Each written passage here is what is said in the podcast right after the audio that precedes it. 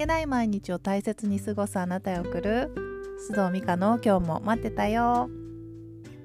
皆さんこんにちは須藤美香です。この収録をしている時点で2022年の12月2日です。いかがお過ごしでしょうか。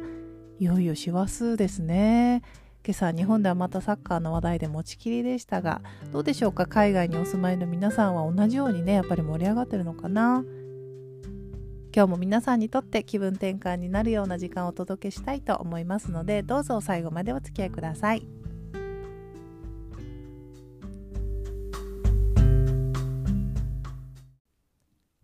さてでは今日のトピックは感謝したい人物ことは何ですか？です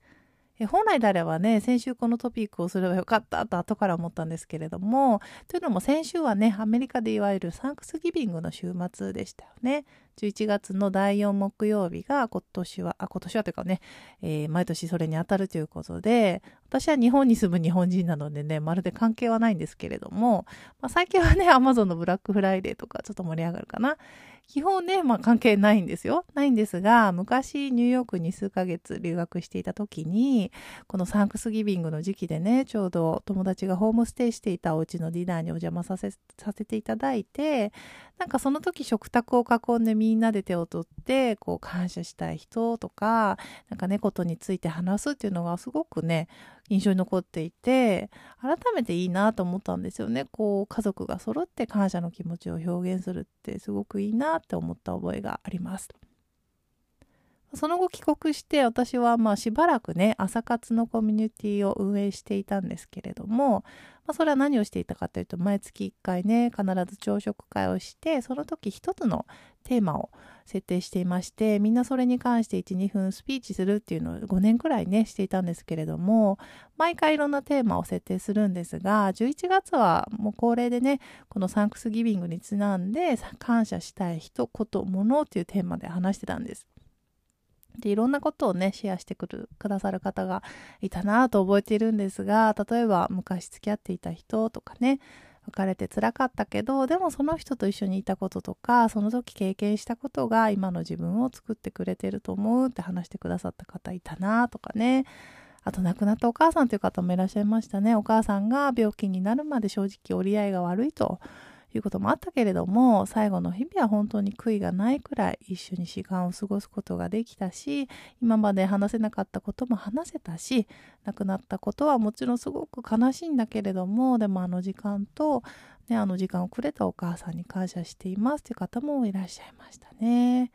個人的なお話なので、まあ、詳細は少し変えて今お伝えしましたが記憶に残ってるのは私の場合こう感謝したい人のお話をしてくださった方なんだなっていうのを今お話をしていて思い出しました。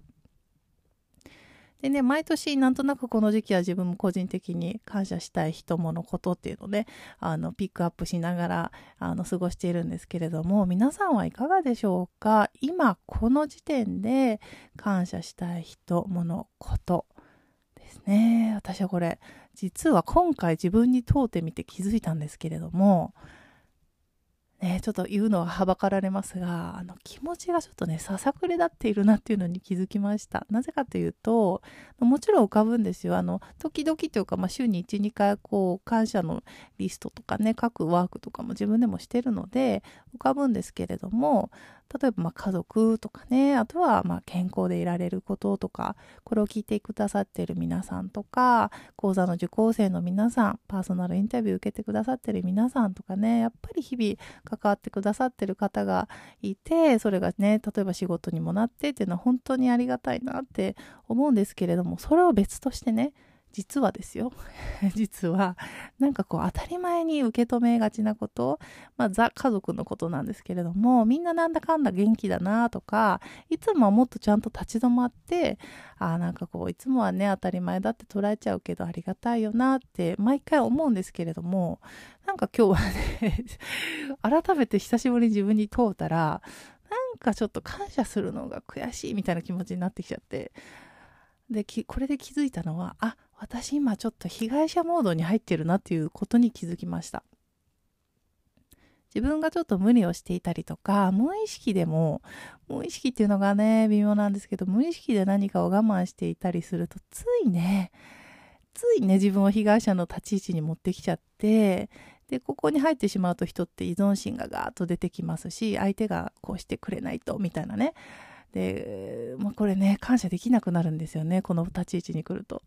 だって私こんだけしてるしみたいな気持ちになってくるんですがこれ自分がちょっとねここに来てたなと気づきましたでねあのうちは夫がね持病のこともあってこの時期秋冬がちょっと持病の関係でちょっと辛い時期なんですけれどもそれについてもね自分がすごく被害者みたいな気分になっていたなっていうのに気づいたんですね。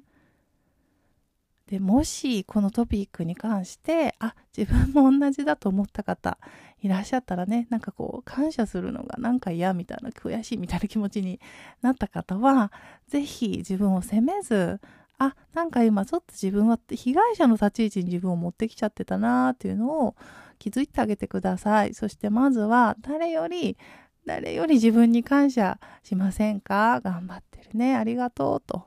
感謝して声をかけてみてください。そして本当に本当にそのね今目に浮くあの頭に浮かんでるその人に対して本当に感謝することはないのか？一緒に書き出してみましょう。人って自分がしてあげたことはね覚えていたり人がしてくれないっていうことは覚えていてもしてくれたことはねスルーしていましたからね、まあ、これ私に自分に言い聞かせてるんですけれども特に身近な人がしてくれていることはスルーしがちなのでもうね私ちょっと今回反省しまして今日はこれからね、ザ家族に関して感謝したいこと、まあ、すべきことじゃないですよ。これはすべきことではなくって、改めてフラットな目線でいやこれやってくれてるよな感謝したいなと思えることはねあの思い浮かべられもうねすでにちょっと思い浮かんでくるので 改めて時間をとってこれはリストアップしたいなと思っています一緒に皆さんもしてみませんか？さてでは今日もおまけ話の前に一つ引き続きのお知らせをしたいと思います。12月29日、30日、どちらも日本時間の9時朝9時からですね、自分らしい未来を描くライフデザイン講座年末特別 2days 行います、え、10月から始まった新講座の年末特別編として、え、忙しくてね2ヶ月間ちょっと落ち着いて取り組みにくい方日程が合わない方っていうのもいらっしゃるようなので特別バージョンとして開催することになりました。えー、2日間ですね。3時間っていう長時間になるんですけれども、えー、事前課題ですとか、えー、別途取り組んでいただく課題そして1ヶ月の間毎週届くフォローアップ音声えお一人につき一度のパーソナルインタビューも無料でついてきます。え Facebook グループでのフォローアップなども含みます。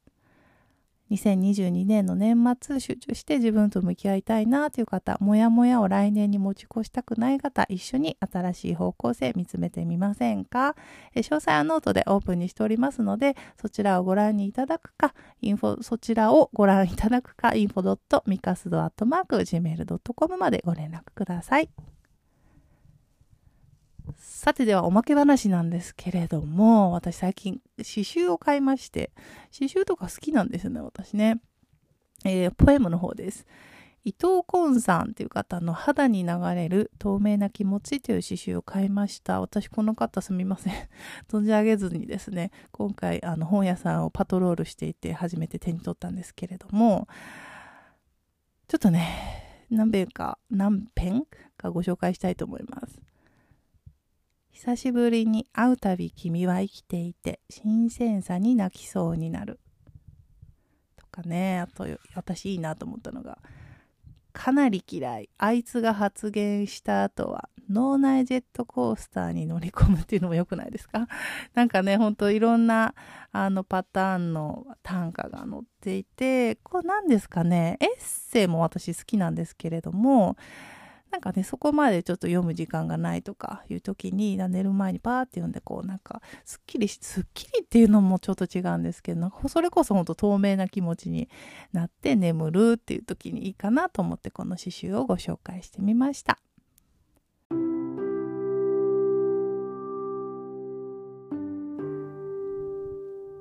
それでは今日も最後までお聴きいただきありがとうございました。Apple Podcast もしくは Spotify で聞いてくださっている皆さん、ぜひ星をつけていただけると嬉しいです。ではまた次回のエピソードでお会いしましょう。さようなら。